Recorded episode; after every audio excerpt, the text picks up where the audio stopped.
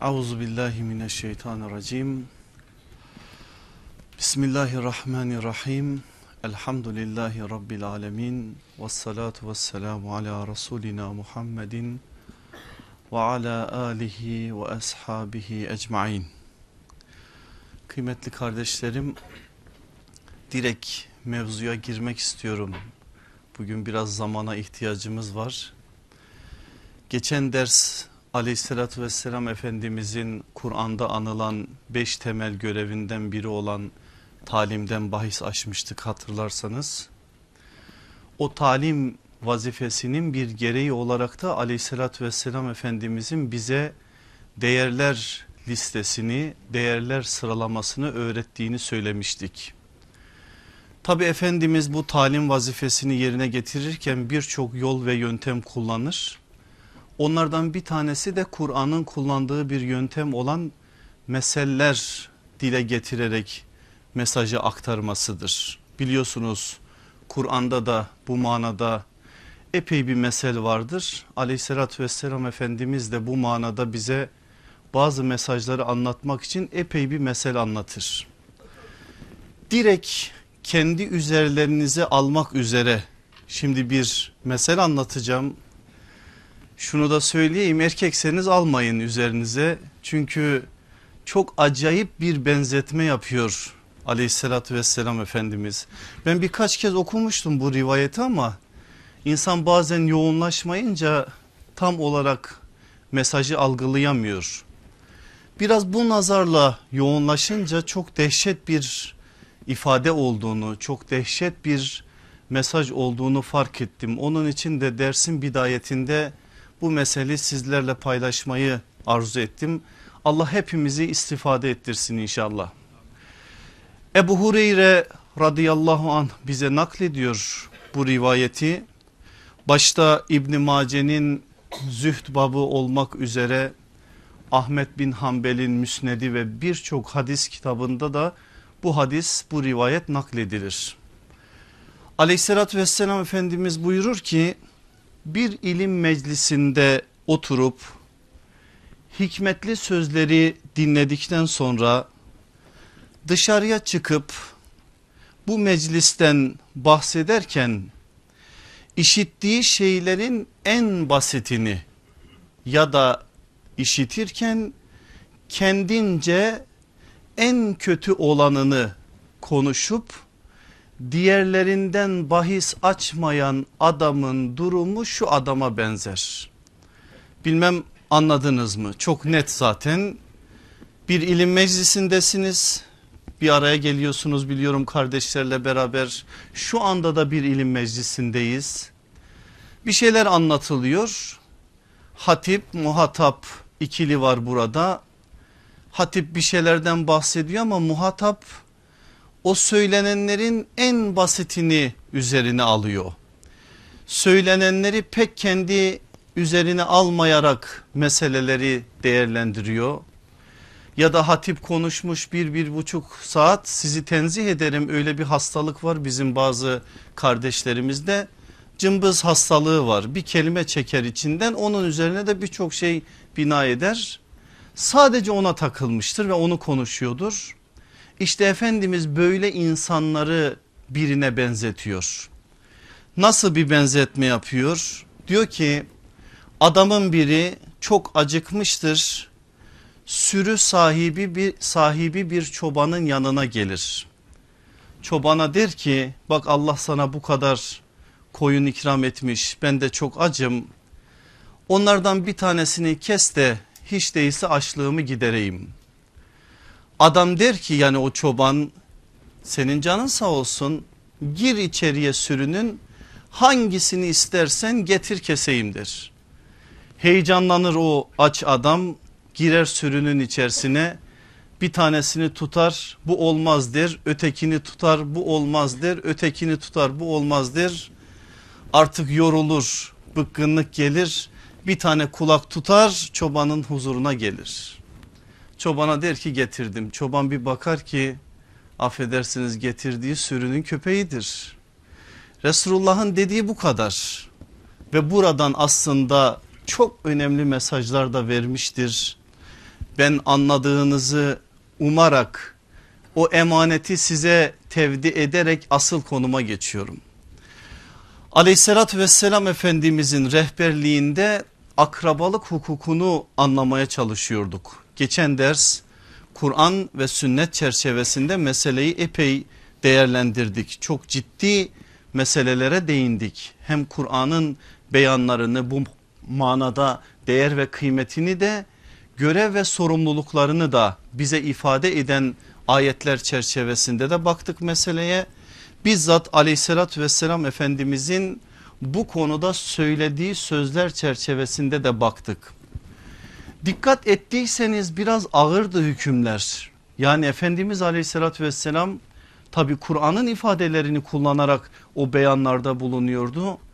Akrabayla bağını kesene karşı çok sert ifadeler kullanıyordu. Efendimizin şu hususiyetini biz öğrendik elhamdülillah şu anki derslere kadar. O ve onun mübarek ellerinde yetişen sahabe-i kiram efendilerimiz asla yapmadıkları bir şey anlatmazlar. Ve dün geçen ders bir şey söyledim. Onlar on yapar bir tane anlatır. Şimdi size bir tablo vereceğim nazarınıza. Resulullah sallallahu aleyhi ve sellemin o akrabalıkla ilgiledik, ilgili söylediği sözler zihninizde bir yerde dursun. Bir de Efendimizin ne kadar akrabası var? Bu akrabalarla nasıl bir ilişki kurmuş? Bu nazardan da meseleye bakalım ki söylediğini konuşan konuştuğunu da söyleyen bir peygamber olduğunu bir kez daha tasdik edelim. Zaten öyle de biz en azından farkına varalım ki o usvetün hasene olan en güzel hayattan bizler de hayatlarımıza izler taşıyalım inşallah. Efendimiz aleyhissalatü vesselamın akrabaları çok. Mesela sütten kaynaklanan akrabalık da Efendimizin dünyasında ayrı bir yerde durur. Özellikle evlilik yoluyla kurduğu bağlar devrin iletişim aracıdır evlilik. Onu anlamadıkları için bazıları bu, bu meselede ileri geri konuşur.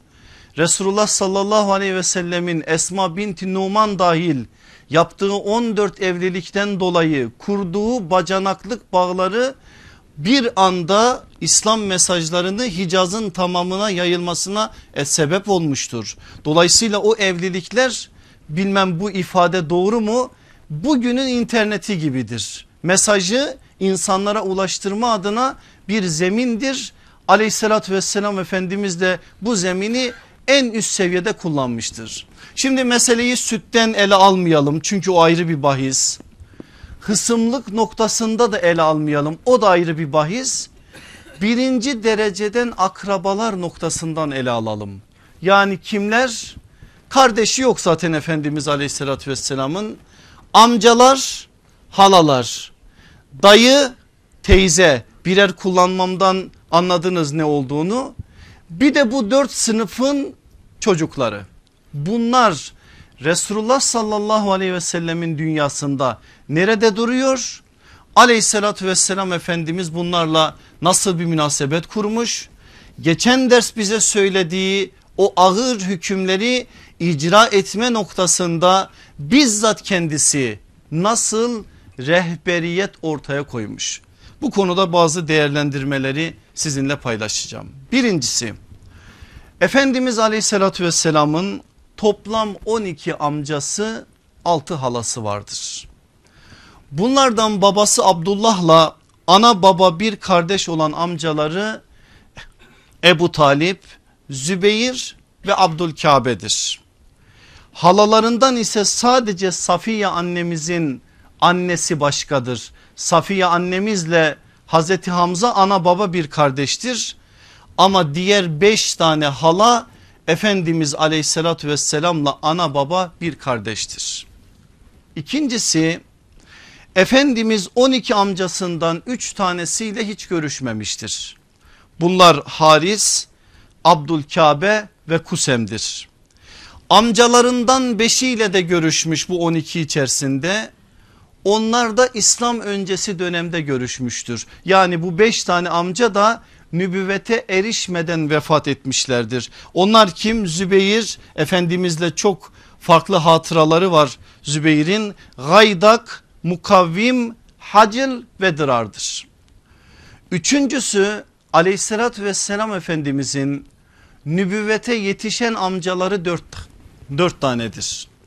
Bunlardan ikisi iman etmiş ikisi inkar yolunu seçmiştir. İnkar yolunu seçenler Ebu Leheb ve Ebu Talip imanı kabul edenler Hamza ile Abbas'tır. Allah ikisinden de razı olsun. Dördüncüsü Efendimizin halaları altı halasından üçünün Müslüman olduğu kesindir. Bunlar Safiye, Atike ve Erva'dır. Üç halanın da bilmiyoruz. Yani farklı ihtilaflar var bu konuda. Berre, Ümeyme ve Beyza. Bunların Müslüman olup olmadığı konusunda net bir şey söyleyemiyoruz. Beşinci husus pek bilinmeyen bir noktadır bu. Aleyhissalatü vesselam Efendimizin anne tarafından anasının ana baba bir kardeşi yoktur. Ama annesinin anne farklı baba bir kardeşleri var iki tane. Bunlardan birisi Resulullah'ın dayısıdır. Birisi de Resulullah'ın teyzesidir. Dayısı Abdüyevuz İbni Vehb teyzesi ise Füreyya binti Vehb'dir. Çok tanımıyoruz bu Abdüyevuz'u. Şöyle bir cümle kullanayım siz meseleyi biraz daha iyi anlayacaksınız. Amca Ebu Leheb kadar olmasa da ona yakın bir biçimde Resulullah'a düşman olmuş birisidir. Ve küfür üzere de ölmüştür bu zat. Ama onun çocuklarından bir tanesi Esvet iman etmiştir. Erkam iman edip etmediğini bilemiyoruz ama Erkam'ın çocukları çok iyi Müslüman olmuş. Allah Resulüne iman ederek sahabi olma şerefini elde etmişlerdir. Efendimizin teyzesi olan Füreyya ise iman etmiştir. Resulullah'la da az da olsa hatıraları vardır. Efendimiz aleyhissalatü vesselam teyze annenin yarısıdır demiştir. Ona da analık noktasında farklı bir konum biçmiştir. Şimdi gelin altıncı hususa bakın meselenin biraz daha çapını şimdi anlayacağız. Efendimizin 12 amcasından 3 tanesinin çocukları olmamıştır. Bunlar Abdülkabe, Gaydak ve Kusem'dir. Geriye kalan 9 amcasından 54 tane amcasının çocuğu vardır. Bu 54 çocuktan 19'u kadın 35'i erkektir. İhtimaldir ki 12 tane hakkında bilgimiz yok. Bu ihtimaldir ki ifadesini onlar için kullanıyorum. O 12 tanesi nübüvvete erişmeden vefat etmişlerdir. Geriye kalan 42 amca çocuğundan sadece iki tanesi iman etmemiştir. İman etmeyenler kimler bilen var mı? 40 tanesi iman ediyor. Süreç içerisinde Resulullah neler çekiyor onların iman etmesi için biraz sonra anlatacağım bazı şeyleri. Ama iki tanesi iman etmiyor onlar için de çok çırpınıyor Efendimiz aleyhissalatü vesselam. Şeybe dedi kardeşimiz biri Ebu Leheb'in oğlu Uteybe diğeri ise Ebu Talib'in oğlu Talip. Bu Talib'in akıbeti hakkında bilgi yok Bedre gelip gelmediği noktasında ihtilaflı bir bilgi var ama Bedir'den sonraki hayatına dair kaynaklarımızda hiçbir malumat yok. Yedincisi Efendimiz aleyhissalatü vesselamın altı halasının da çocukları olmuştur. Halasının çocuklarının toplam sayısı 22'si 22'dir. Bunlardan iki çocuktan 8'i kız 14'ü erkektir. 5 tanesi hakkında bilgi yok. Geriye kalan 17 çocuğa gelince hala çocukları bir tanesi hariç 16'sı da iman etmiştir. O bir tanesi kim onu tanıyorsunuz. Ümmü Habibe validemizin kocası olan Ubeydullah İbni Caş hala Ümeyme'nin oğludur. İman etmiştir işin bidayetinde size yakın bir zamanda anlattım onu hatırlayacaksınız. Habeşistan'da irtidat edecektir içki müptelası olacaktır suya boğulup o halde de ölecektir. Zaten Efendimiz ondan dolayı Ümmü Habibe annemizi taltif etme adına onu kendi nikahının altına alacaktır. Sekizinci değerlendirme de şu bu son. Efendimiz halası Ümeyme'nin kızlarından Zeynep validemizle evlenmiştir. Yakın çevreden evlendiği tek kadındır Zeynep binti Caş. Onun evlilik hadisesini de zaten biliyorsunuz. Ama aleyhissalatü vesselam Efendimiz amca Ebu Talib'in kızı Ümmü Hani ile Hatice anamızdan önce de evlenmek istemiş. Ebu Talip çeşitli mülahazalarla o evliliğe muvaffak olmamış. Ümmü Hani daha sonra evlenmiş çoluk çocuk sahibi olmuş kocaları vefat etmiş Mekke'nin fethinden sonra da yine Efendimiz Ümmü Hani anamızla evlenmek istemiş. Bu sefer Ümmü Hani annemiz ya Resulallah ben çocuklu bir kadınım sana hizmet edemem çocuklarım da seni rahatsız eder diye bu konuda itirazda bulunmuş yani teklifi kabul etmemiştir. Dolayısıyla da Zeynep validemiz o yakın çevreden Efendimiz aleyhissalatü vesselamla evlilik noktasında bağ kuran tek isimdir. Şimdi benim aziz kardeşlerim bu ad saydığım özellikle amca çocukları amcalar halalar bunlarla Allah Resulü aleyhissalatü vesselamın ciddi bağları var. Kendi ailesi olduğu için İslam öncesinde de var İslam sonrasında da var. Hatıralar var onları hidayete taşıma noktasında ciddi bir Efendimizin ızdırabı var. Bunların hepsini bir derste anlatmak mümkün değil. Ama ben Resulullah sallallahu aleyhi ve sellemin bu alandaki rehberiyetini anlayabilmek için dört tane madde size şimdi söyleyeceğim.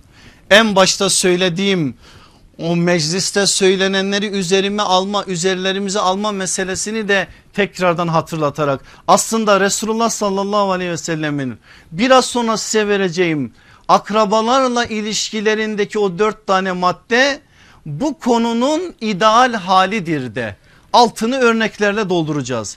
Efendimiz akrabalarıyla nasıl bir ilişki kurmuştur?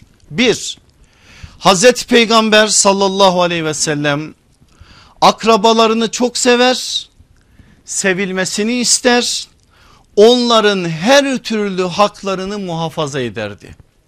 İki, Hazreti Peygamber gördüğü karşılıkları kendisini çok zorlasa da akrabalarının hidayeti için çırpınır, onların iman etmesi için elinden geleni yapardı. 3. Hazreti Peygamber akrabalarından İslam davasına sahip çıkmalarını bekler. Onların diğer insanlardan daha fazla yardımcı olmalarını ister. Bu konuda bazılarının tavırlarına karşı çok üzülürdü. 4. Hazreti Peygamber akrabalarına devletin nimetlerinden sınırsızca istifade etme imkanı vermez. Makam ve görevleri onlarla paylaşmaz. Bilakis onlara bedeller ödetirdi. Sallallahu aleyhi ve sellem. Akrabalarıyla hukukuna dair söyleyeceğimiz dört tane madde. Açalım biraz anlaşılsın daha iyi anlaşılsın ki örnekleri buradan alalım. Birincisi neydi? Hazreti Peygamber akrabalarını çok sever, sevilmesini ister. Sevgiyi cihana öğreten bir peygamber sallallahu aleyhi ve sellem. Onun sevgisinden nasiplenmeyen yok ama akrabaları biraz daha farklı bir biçimde nasipleniyor. Efendimiz aleyhissalatü vesselam akrabalarına karşı çok düşkün ve bunu da sahabeye hissettiriyor İslam sonrası dönemde. Olur ki bir şey duydum mesela birisi amcası için bir şey söyledi. Birisi amcası oğlu için bir şey söyledi. Birisi amcası kızı için bir şey söyledi. Aleyhissalatü vesselam Efendimiz orada çok farklı bir uslup ile bu konuda sahabeyi uyarır. Ve adeta sevginin en temel ilkelerinden bir ilke olan seven sevdiklerinin sevdiğini de sever ilkesini aslında onlara öğretir. Onun için sahabenin o sevgisini biz anlattığımızda kullandığımız bir cümle vardır ara ara. Nasıl sevmem senin sevdiklerini ya Resulallah. Eğer Allah Resulü aleyhissalatü vesselam sevmişse sahabe sevmiştir. Sahabe sevmişse biz nasıl ondan sonra gelen nesiller bu sevgiye kayıtsız kalabiliriz? Bu adını andığım ya da sayılarını size verdiğim akrabalarına sevgi itibariyle Resulullah'ın çok örneklikleri var. Birkaç tane ben örnek vereceğim. Mesela amcası Hazreti Abbas. İnanılmaz bir sevgisi vardır Abbas radıyallahu anh'a karşı. Abbas radıyallahu anh Efendimiz aleyhissalatü vesselamdan 2 yaş 2-3 yaş büyüktür. Soruyorlar ona sen mi büyüksün Resulullah mı büyük? Yaşça öğrenmek için soruyorlar ama peygamberin amcasıdır o edepten o da çokça nasiplenmiştir. Resulullah benden büyüktür ama ben ondan önce doğmuşum diyor. Nasıl bir ifade nasıl latif bir güzellik bu da ayrı bir şey.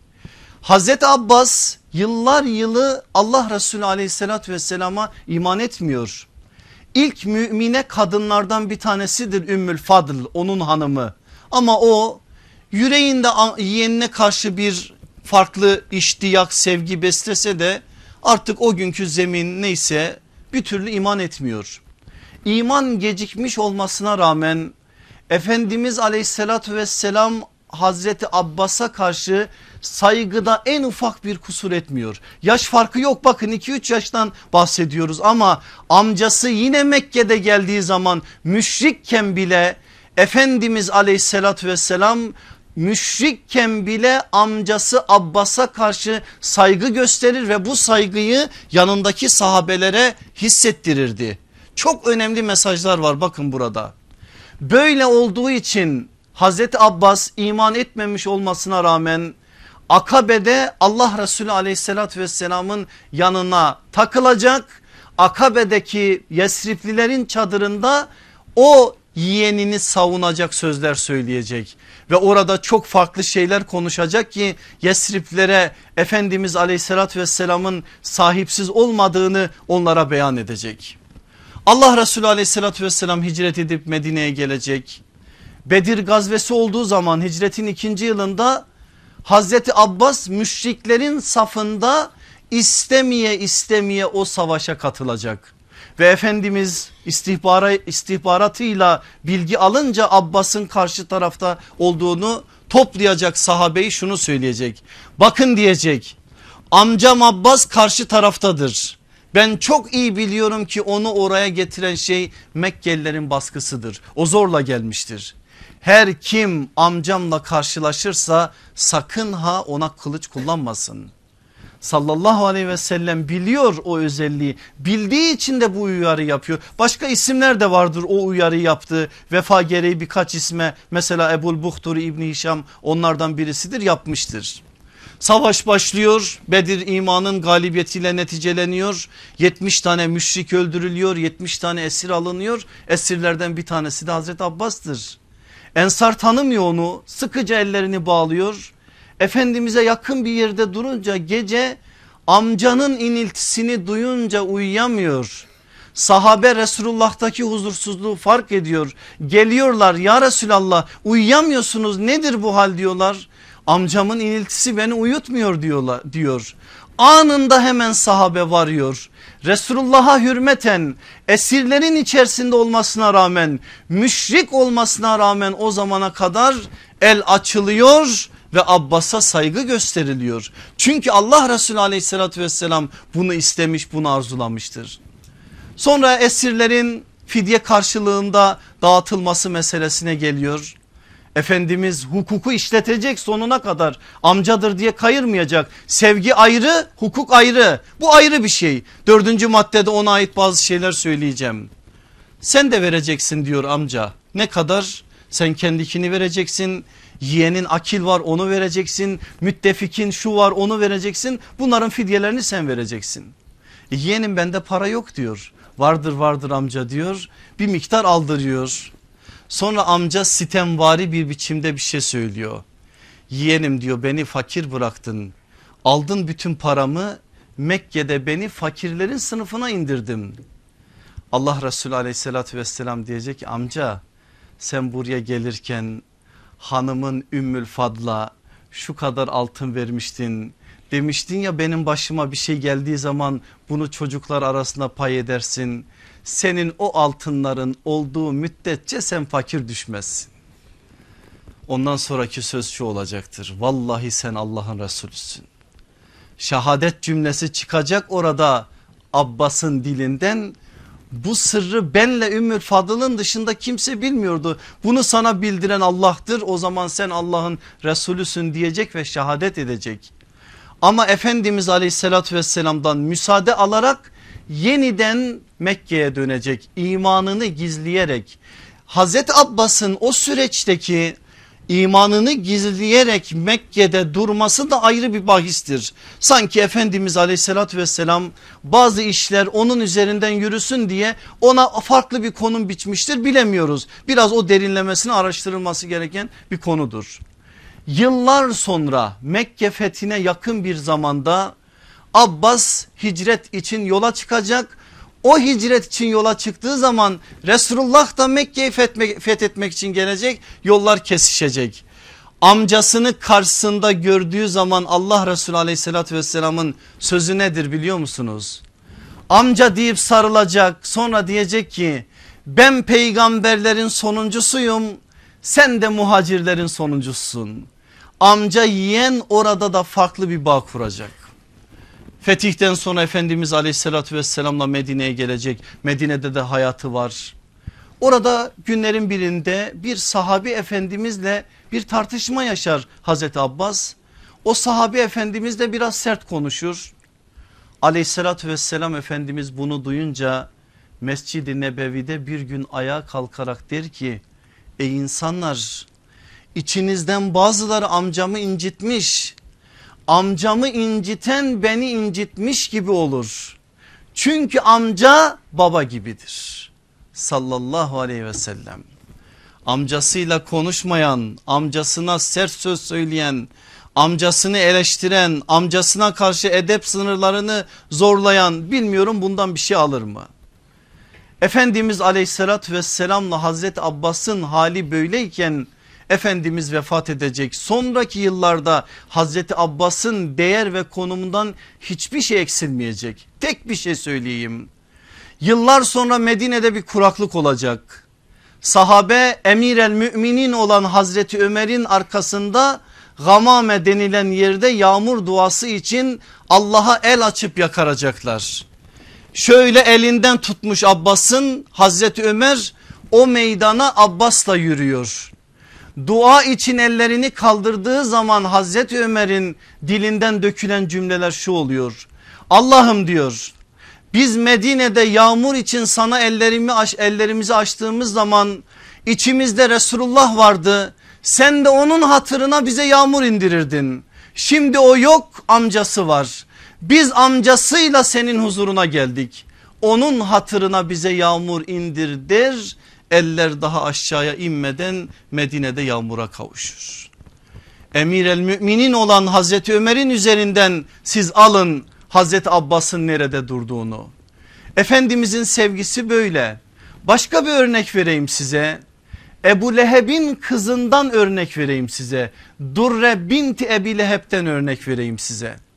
Hicretin ikinci yılı Medine'ye gelmiş Ensar'ın evlerinden bir evde oturmuş gelip Resulullah'a iman edecek hicretini öyle tamamlamış. Ama Medineli kadınlar aralarında şöyle şöyle konuşuyorlar. Kur'an tebbet diye onun babasını ve annesini eleştirdi. Annesini ve babasını tenkit etti. Böyle bir sürenin haklarında nazil olmuş bir babanın ve annenin kızı olan birisine hicretin ne faydası var? Gidelim bir bakalım diye Dürre validemizin yanına geliyorlar. İçlerinden birisi Hazreti Dürre ile konuşurken sen Kur'an'ın elleri kurusun dediği adamın kızısın değil mi diye biraz alayvari bir biçimde konuşur. Çok dokunur Dürre annemize bu. Gelir Allah Resulü aleyhissalatü vesselamın yanına. Ya Resulallah der Medineli kadınlar bana böyle böyle dediler. Hemen toplar Efendimiz bütün Müslümanları Mescid-i Nebevi'ye ve orada bir hutbe irad eder. Yaptığı hutbede kullandığı bir cümleyi size okuyacağım. Der ki orada ey insanlar sizin nesebiniz soyunuz var da benim yok mu? Dürre benim amcamın kızıdır. Onun hakkında hiç kimse hayırdan başka bir şey söylemesin.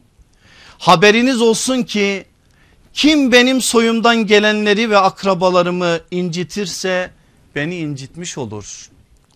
Kim beni incitirse Allah'ı incitmiş olur. Şu cümleye dikkat edin. Unutmayın küfür üzere ölen yakınları yüzünden diriler rahatsız edilmezler. Sallallahu aleyhi ve sellem.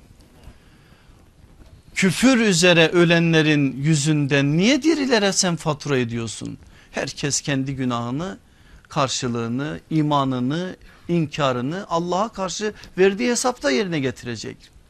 Efendimizin o anda orada ortaya koyduğu bu tepki de akrabalarına karşı olan sevgiyi anlamamız açısından önemlidir.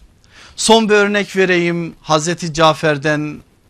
Cafer'i çok seviyor Efendimiz. Onun iman edişine dair birkaç rivayet anlatılır da o rivayetlerden bir tanesi şudur. Hazreti Ali iman etmiş Efendimizin sağında namaza durmuş. Bir gün Ebu Talip de Hazreti Ali'den 10 yaş büyük olan Cafer'le beraber şöyle o manzarayı izliyorlar. Ebu Talip bir müddet izledikten sonra diyor ki Cafer diyor koş ve Muhammed'in arkasında sen de yerini al. Vallahi o seni asla kötü bir yola götürmez diyor. Koşuş o koşuştur. Bir gelecek Cafer Allah Resulü aleyhissalatü vesselamın yanında bambaşka bir konumda olacak. 6 yıl imanın bedelini en üst düzeyde ödeyecek. Sonra Efendimiz aleyhissalatü vesselam ikinci Habeşistan hicretinde onu o kafilenin rehberi olarak gönderecek. Niceleri dönecek ama Efendimiz aleyhissalatü vesselam Cafer'e hep kal diyecek. Hep kal diyecek. Niye? O ayrı bir strateji. Olur ki Yesrib'de iş sıkıntıya düşerse hiç değilse Habeşistan elimizde kalsın diye Allah Resulü'nün stratejiyle yürümesinin bir işareti o. Ne zaman gelecek? Hayber fethedildikten sonra. Fetihten dönüyor Efendimiz.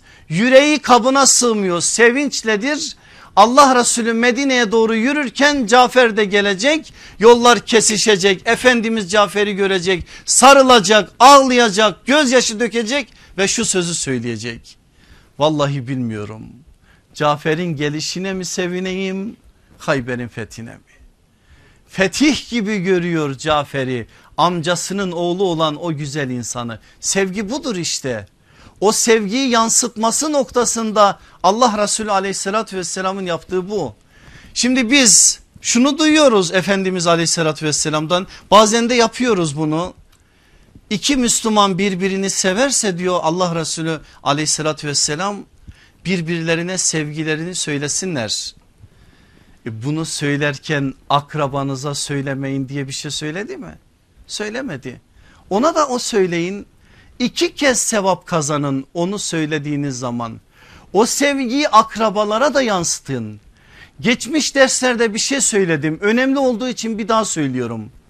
Biz İslam'ın bizden istediği bağları tesis etme noktasında adımlar atarken yeni bir bağ kurarken eski bağı koparıyoruz. Bu da arızalara sebebiyet veriyor. Ne demek istiyorum bu, bu sözümle? Müslümanlar Müslümanların kardeşidir. İtirazınız var mı bu söze? Olur mu? Hiçbir şekilde itiraz etmeyeceğimiz ve iman edeceğimiz bir söz. Allah süreç içerisinde senin kaderini başka bir Müslüman kardeşine yazmış bir hanım kardeşine evleniyorsun. Evlendiğin zaman karı koca noktasında yeni bir bağ kuruyorsun.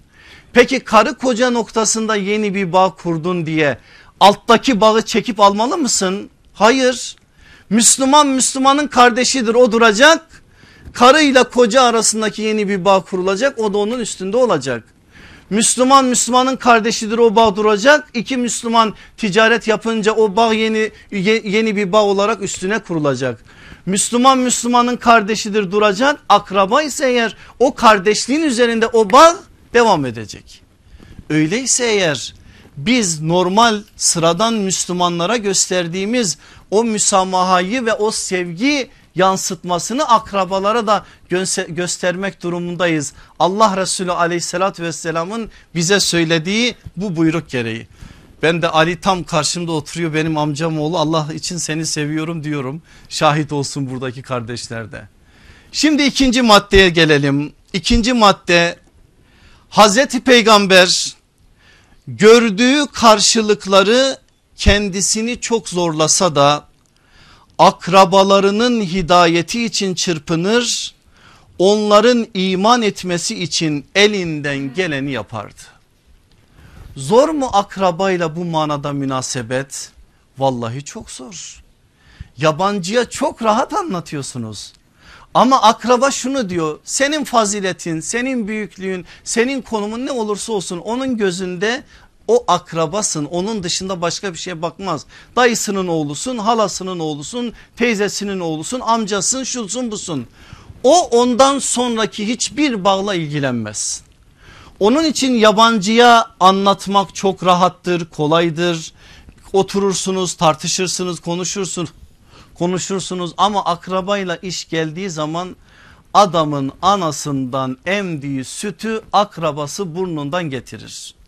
Anadolu'da bir söz var bilmiyorum siz de duydunuz mu o sözü? Akraba akreptir derler. Bu söz aslında bir yönüyle doğru bir yönüyle de mecazdır. Yani bir yönüyle hakikat bir yönüyle mecazdır. Hakikat olması şu akraba insana yakın durduğu için o yakınlıktan dolayı en fazla insana akrabası sokar.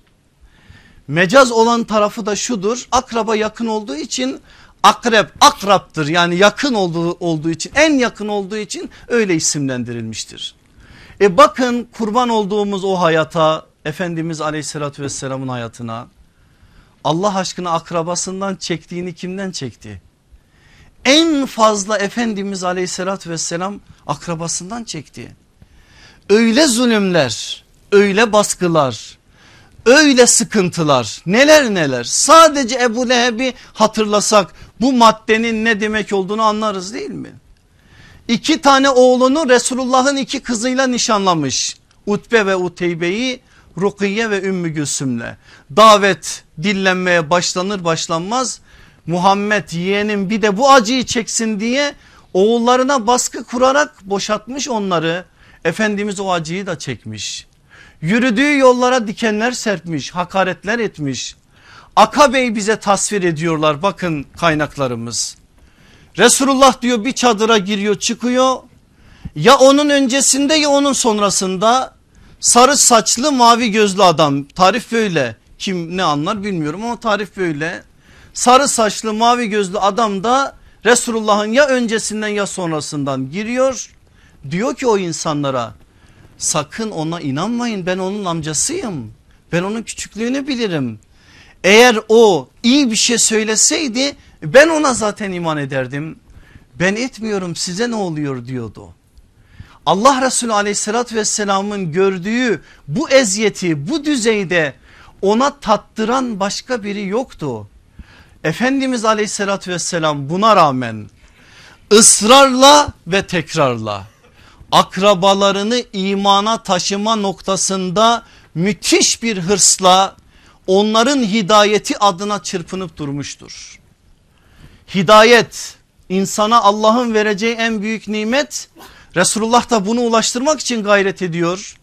Nasıl resmediyor Efendimiz aleyhissalatü vesselam amcasının oğlu Ali Hayber'de sancağı alıp meydana kükreyerek girdiği zaman yavaş ol, ol ey Ali diyor bir insanın hidayetine vesile olman yüz kızıl tüylü deveden bir diğer rivayete göre üzerinde güneşi, güneşin doğup battığı bütün toprakların fethinden daha hayırlıdır. Böyle görüyor ve bir insan hidayete geldiği zaman Efendimizin sevinci bu düzeyde bir insanda küfür üzere öldüyse eğer üzüntüsü o düzeyde. Ya Efendimiz aleyhissalatü vesselama iman eden akrabasıysa sıradan bir insana bir seviniyorsa ona iki seviniyor. Ya inkar üzere ölmüşse sıradan bir insana bir üzülüyorsa ona iki üzülüyor. Sevincine dair neler var örnek işte Hazreti Ali işte Hazreti Cafer işte Hazreti Hamza işte Ubeyde İbni Haris daha niceleri üzüntüye dair de Ebu Talip. Yetmez mi Efendimiz aleyhissalatü vesselamın o üzüntüsünü anlamamız için? Nasıl çırpınıyor onun başında? Son demleri amca ne olur? Bir la ilahe illallah de. Bir la ilahe illallah de ki Allah katında sana şefaatçi olayım. Amca ne olur? Amca demeden gidiyor. Dünyası yıkılıyor Efendimizin. Hazreti Abbas sonra yeğenindeki o üzüntüyü gördüğü için o sözü söylüyor. Ben duydum diyor bir şeyler kıvıllattı gitti. Herhalde senin istediğin o sözü söyledi diyor. Ben duymadım diyor Efendimiz. Nasıl üzüldüğünü ve bunu nasıl kendine dert edindiğini Resulullah'ın sağının adamı olan Hazreti Ebu Bekir anlamış. Nasıl anlamış onu söyleyeyim size. Mekke fethedilmiş. Hazreti Ebu Bekir de tam 21 sene babasının hidayeti için çırpınıp durmuş. Fetih tamamlanınca pirifani olmuş baba gözler görmüyor 80 yaşında elinden tutmuş o yaşlı ihtiyarın Resulullah'a doğru getirmiş. Allah Resulü onun geldiğini görünce Ebu Bekir demiş niye gördün babanı buraya kadar biz gitseydik onun ayağına onu görseydik daha iyi olmaz mıydı demiş. Hayır ya Resulallah eğer biri birinin ayağına gidecekse ayağına gelinecek olan sensin demiş. Sonra orada iman etmiş Ebu Kuhafe. Ebu Bekir için düğün bayram olmalı ama oturmuş ağlamaya başlamış. Efendimiz anlamamış niçin ağlıyorsun ey Ebu Bekir deyip kaldırmış onu. Ya Resulallah aklıma bir şey geldi demiş. Nedir söyle. Söylediği söz şu olmuş. Ya Resulallah ben nasıl babamın hidayeti için çırpınıp durdumsa biliyorum ki sen benden daha fazla amcan Ebu Talip için çırpınıp durdun. Ama Allah bana nasip etti sana etmedi. Sana etmediği aklıma gelince üzüldüm diyor. Hazreti Ebu Bekir'i Hazreti Ebu Bekir yapandır işte bu. Allah Resulüne karşı duyulan sevginin derinliğini gösteren bir işarettir bu. Çok iyi anladığı için o böyle bir şey ortaya koyuyor. İşte buradan anlayın Efendimiz aleyhissalatü vesselamın akrabaları için ne kadar ızdırap çektiğini onların hidayeti için nasıl yandığını imana taşıdığı zaman nasıl sevindiğini ink inkar üzere öldüklerinde de nasıl Efendimizin üzüldüğünü. Üçüncüsü Hazreti Peygamber akrabalarından İslam davasına sahip çıkmalarını bekler onların diğer insanlardan daha fazla yardımcı olmasını ister olmalarını ister bu konuda bazılarının tavırlarına çok üzülürdü. Buradan ne çıkardık biliyor musunuz arkadaşlar? Akrabanın akrabaya bazı beklentiler duyması çok normal tabi bir şeydir. Efendimiz bile bakın bekliyor. Birbirlerinden bu manada insanların bir şeyler beklemesi çok normal bir şey. Asıl anormal olan bir şey o beklentinin dengesizliğidir. Zaten aleyhissalatü vesselam Efendimiz de o beklenti itidalini bize gösterir. Efendimiz de bekliyor. Bazı isimler var ki Resulullah sallallahu aleyhi ve sellem bunlar bana kesin iman eder ve arkamda olur diye beklerken en fazla düşmanlığı onlardan görüyor. Kim onlardan birisi? Ebu Sufyan. Ebu Sufyan o bizim bildiğimiz meşhur Ebu Sufyan değil. O Ebu Sufyan İbni Harp.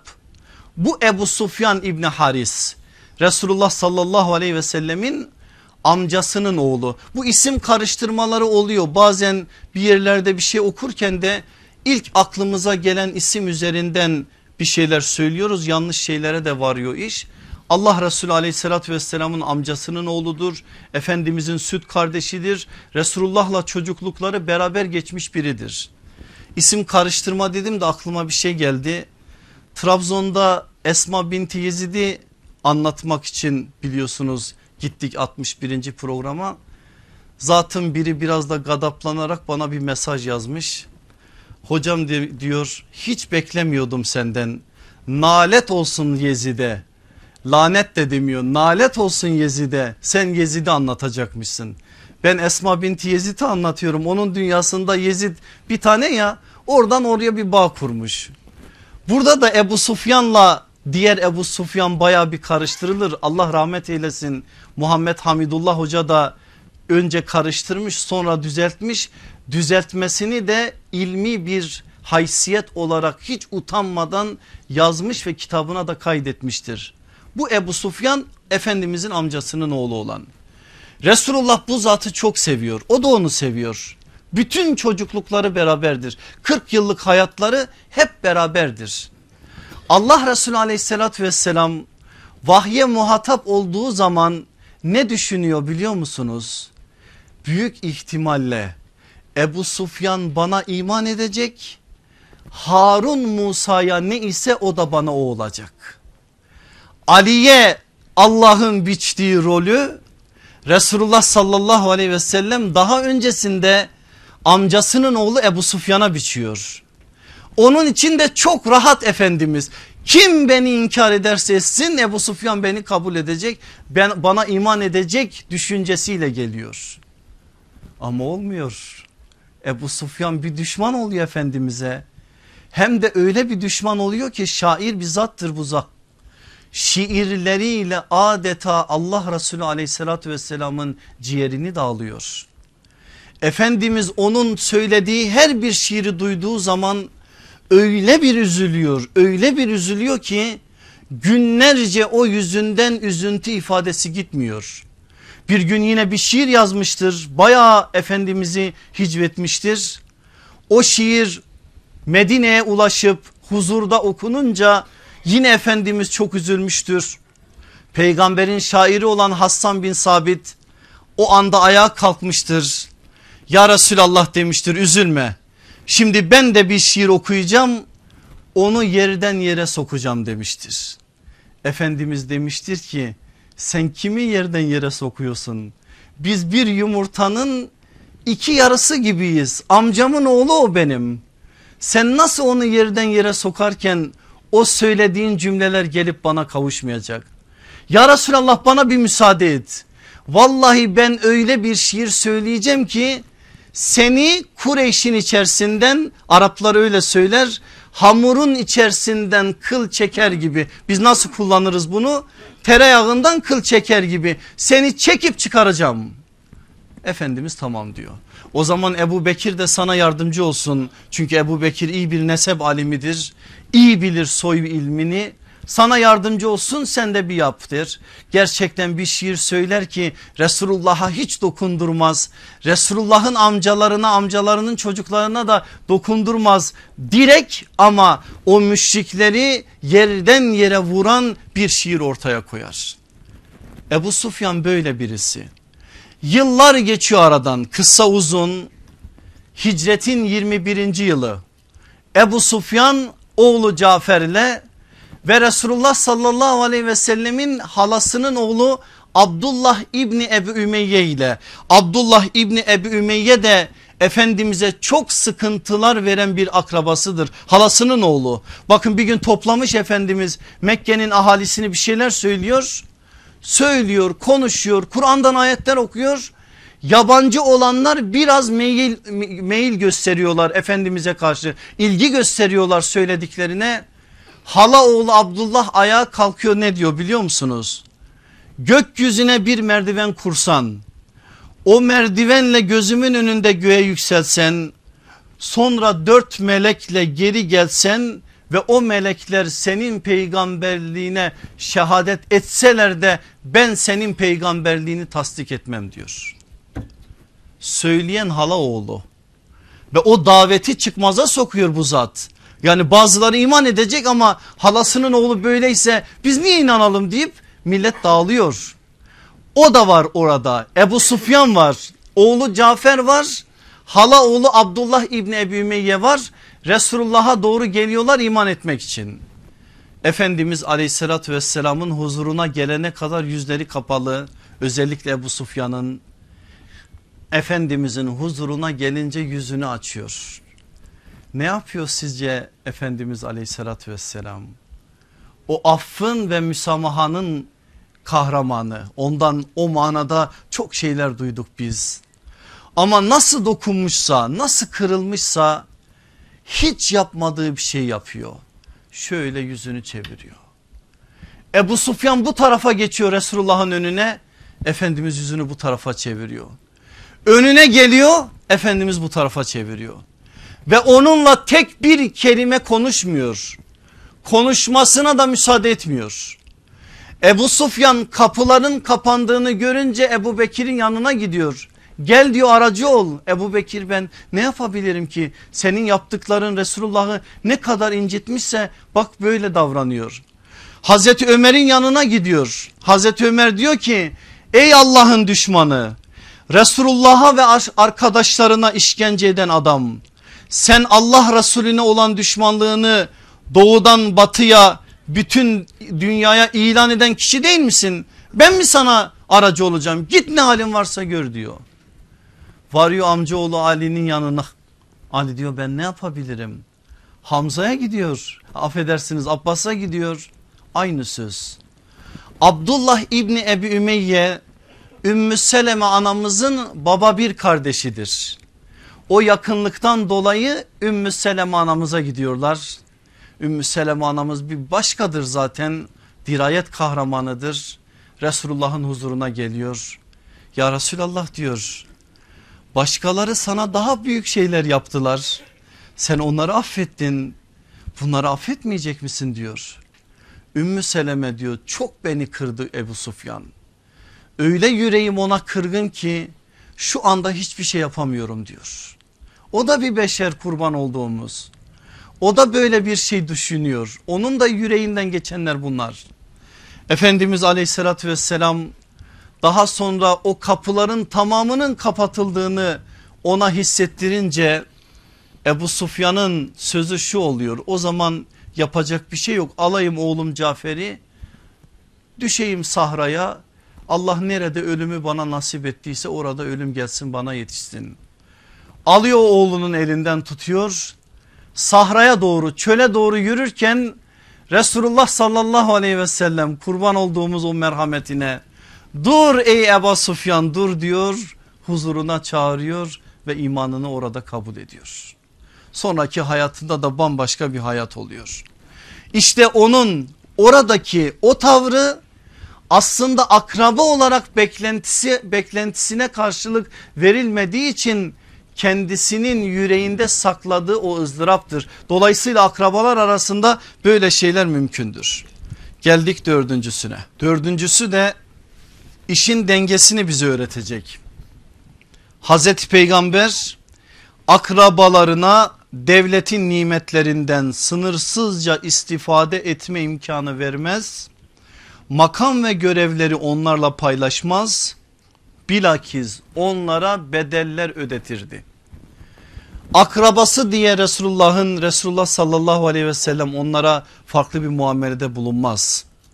Hukukun önünde hepsi eşittir. Efendimiz aleyhissalatü vesselamın o meşhur sözü hiçbir zaman aklımızdan çıkmamalıdır. Vallahi hırsızlık yapan kızım Fatma bile olsa o, o söz Efendimizin ağzından boşuna çıkmamıştır. Fatma'nın değer ve kıymetini hatırlayın sonra bu sözü anlayın. Kızım Fatma dahi olsa hırsızlık yapmışsa eğer onun elini keserim diyen bir peygamberimiz var. Bu konuda hiçbir şekilde Efendimizin tavizi yoktur. Böyleyken aleyhissalatü vesselam Efendimiz valilik herhangi bir liderlik herhangi bir emirlik ganimetten ayrıcalıklı bir pay farklı bir muamele devletin imkanlarını akrabaya açmak akrabayı farklı bir biçimde konumlandırmak mümkün müdür Resulullah'ın dünyasında? Hayır olmadığı gibi bir de bir şey daha var. Yani Resulullah'ın akrabası oldukları için adeta sıradan bir insanın yükü bir ise onların yükü ondur. Neden hicretin beş, nübüvvetin 5. yılında Habeşistan'a giden muhacirlerin lideri Hazreti Osman ve kızı Rukiye'dir anlıyor musunuz? Bu bir mesaj aslında. Zaten sahabe bu mesajı anladığı için anam babam sana feda olsun diyorlar. Yani Resulullah altını doldurmadığı bir sözü söylemiyor. Fedakarlık istiyor sahabeden. En başta fedakarlığı evin içinden olan adamlara yaşatıyor. Damat Osman gidecek kızım Rukiye gidecek. Deniz aşırı bir ülkeye bedeli onlar ödeyecek ondan sonra da arkasından gelenler ödeyecek. İkinci hicrete bakın Cafer bin Ebi Talip Esma bin Ümeyiz. Belli. Aleyhissalatü vesselam Efendimiz hicret ediyor Medine'ye geliyor. Askeri seferler için hazırlıklar başlıyor ve Efendimiz seriyeler ortaya çıkaracak dikkat edin. İlk üç seriye Seyful Bahır, Rabih ve Harrar seriyeleri. Bu seriyelerin hepsine Efendimiz muhacir sahabileri dahil etmiştir. Bir tek ensar yoktur. Muhacirden de kendisine soyca yakın olanları önce bedeli akraba ödesin. Efendimizin tavrı bu.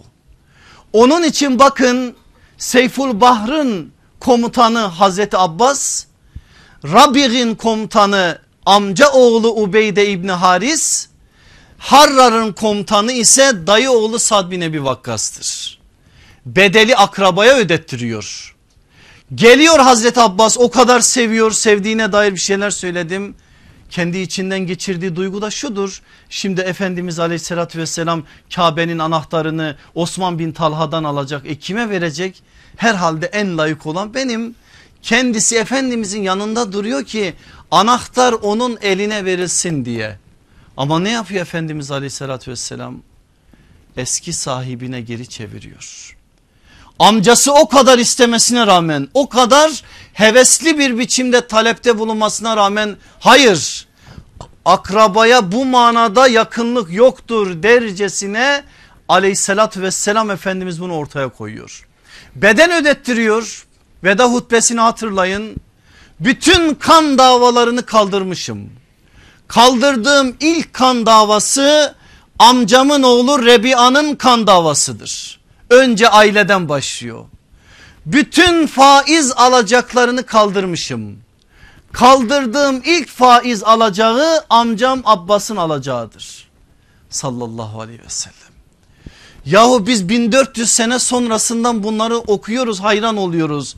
Sahabe bunu görünce hayran olmaz mı? En ufak bir sıkıntı yok ki sahabe şüphe duysun. Tertemiz bir hayat var.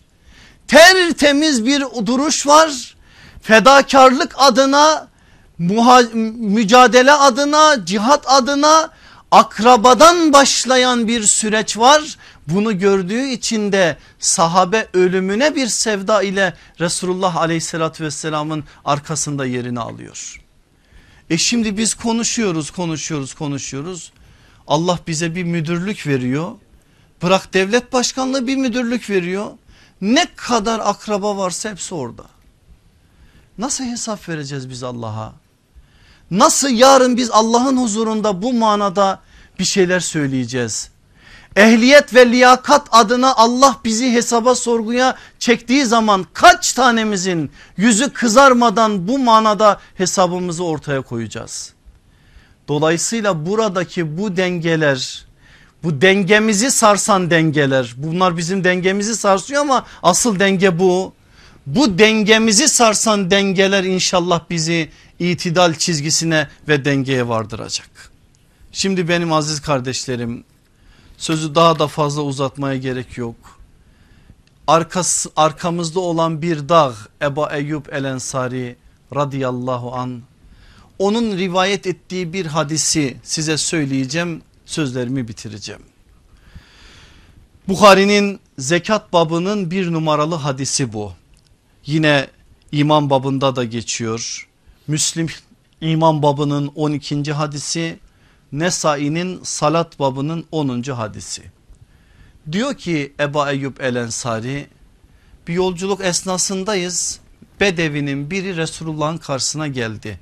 O bedevilerin gelişi sırasında Efendimiz aleyhissalatü vesselamın karşısına sahabenin duyduğu mutluluğu size söyledim geçmiş derslerde. Kendileri Utandıkları için Efendimiz'e soru sormakta Bedevi adam da rahattır çok rahat sorar ve o rahatlık da birçok hakikatin ortaya çıkmasına sebep olur. Yine geliyor öyle bir Bedevi söz şu ya Resulallah beni cennete yaklaştıracak ve cehennemden uzaklaştıracak şeyi bana bildir. Bildirir misin söyler misin değil bildir. Bedevice böyle bir talepte bulunur. Allah Resulü aleyhissalatü vesselam da hoşnut olur. Çünkü akıbetiyle alakalı bir şey soruyor. Efendimiz ondan dolayı da o zata anlayacağı sadelikte anlayacağı güzellikte cevabı verir. Der ki Efendimiz sallallahu aleyhi ve sellem Allah'a ibadet edersin ve ona hiçbir şeyi ortak şirk koşmazsın. Namazı kılar, zekatı verirsin ve akrabalık bağlarını korursun. Böylece cennete yaklaşmış olursun. Yapmazsan cehenneme yaklaşmış olursun. Sallallahu aleyhi ve sellem. Çok net. Allah'a ibadet edecek hiçbir şeyi ona ortak eş koşmayacak. Yani tevhid akidesini Kur'an'ın ve Resulullah'ın öğrettiği gibi selim bir biçimde hayatında tesis edecek. Sonra imanın ikiz kardeşi imandan sonra en mühim vesile olan en önemli hakikat olan namazı ikame edecek. Malda Allah hakkı ve kulların hakkı olan zekatı verecek. Sonra ise akrabalık bağlarını koruyacak. Allah'ın izniyle cennete adım adım yaklaşacak. Rabbim hepimizi bu cennete yaklaşan bahtiyarlar zümresine dahil etsin. Neden peki? Nedeni mühim. Geçen ders söyledim bir daha tekrar edeyim. Bazen tekrarda e, fayda var. Akrabalık bağlarının tesisi Müslümanın hayatında olması gereken merhametin en önemli vesilesidir. Bir toplumda merhamet varsa gerçek manada o toplum İslam toplumudur. Merhamet çekilip alınmışsa insanlar birbirlerine yan gözle bakıyorlarsa bereketsizlik çoğalmaya başlamışsa insanlar kardeşlik meselesindeki hukuku zedeliyorlarsa birbirlerini hazmedemiyorlarsa birbirlerine karşı tahammül adına bazı sıkıntılar yaşıyorlarsa ulemanın tavsiyesidir bu akrabalık hukukunu sılay rahmi bir kez daha gözden geçir ve tesis et. Çünkü onu yaparsan merhamet olur merhamet olursa da o toplum Allah'ın izniyle İslam toplumu olur. Mevla bizlerin içerisinden merhameti eksik bırakmasın ve bizleri de inşallah o büyük İslam toplumunun birer ferdi eylesin. Ve sallallahu ala seyyidina Muhammedin ve ala ali Muhammed ve ahir davana enilhamdülillahi rabbil alemin. El Fatiha.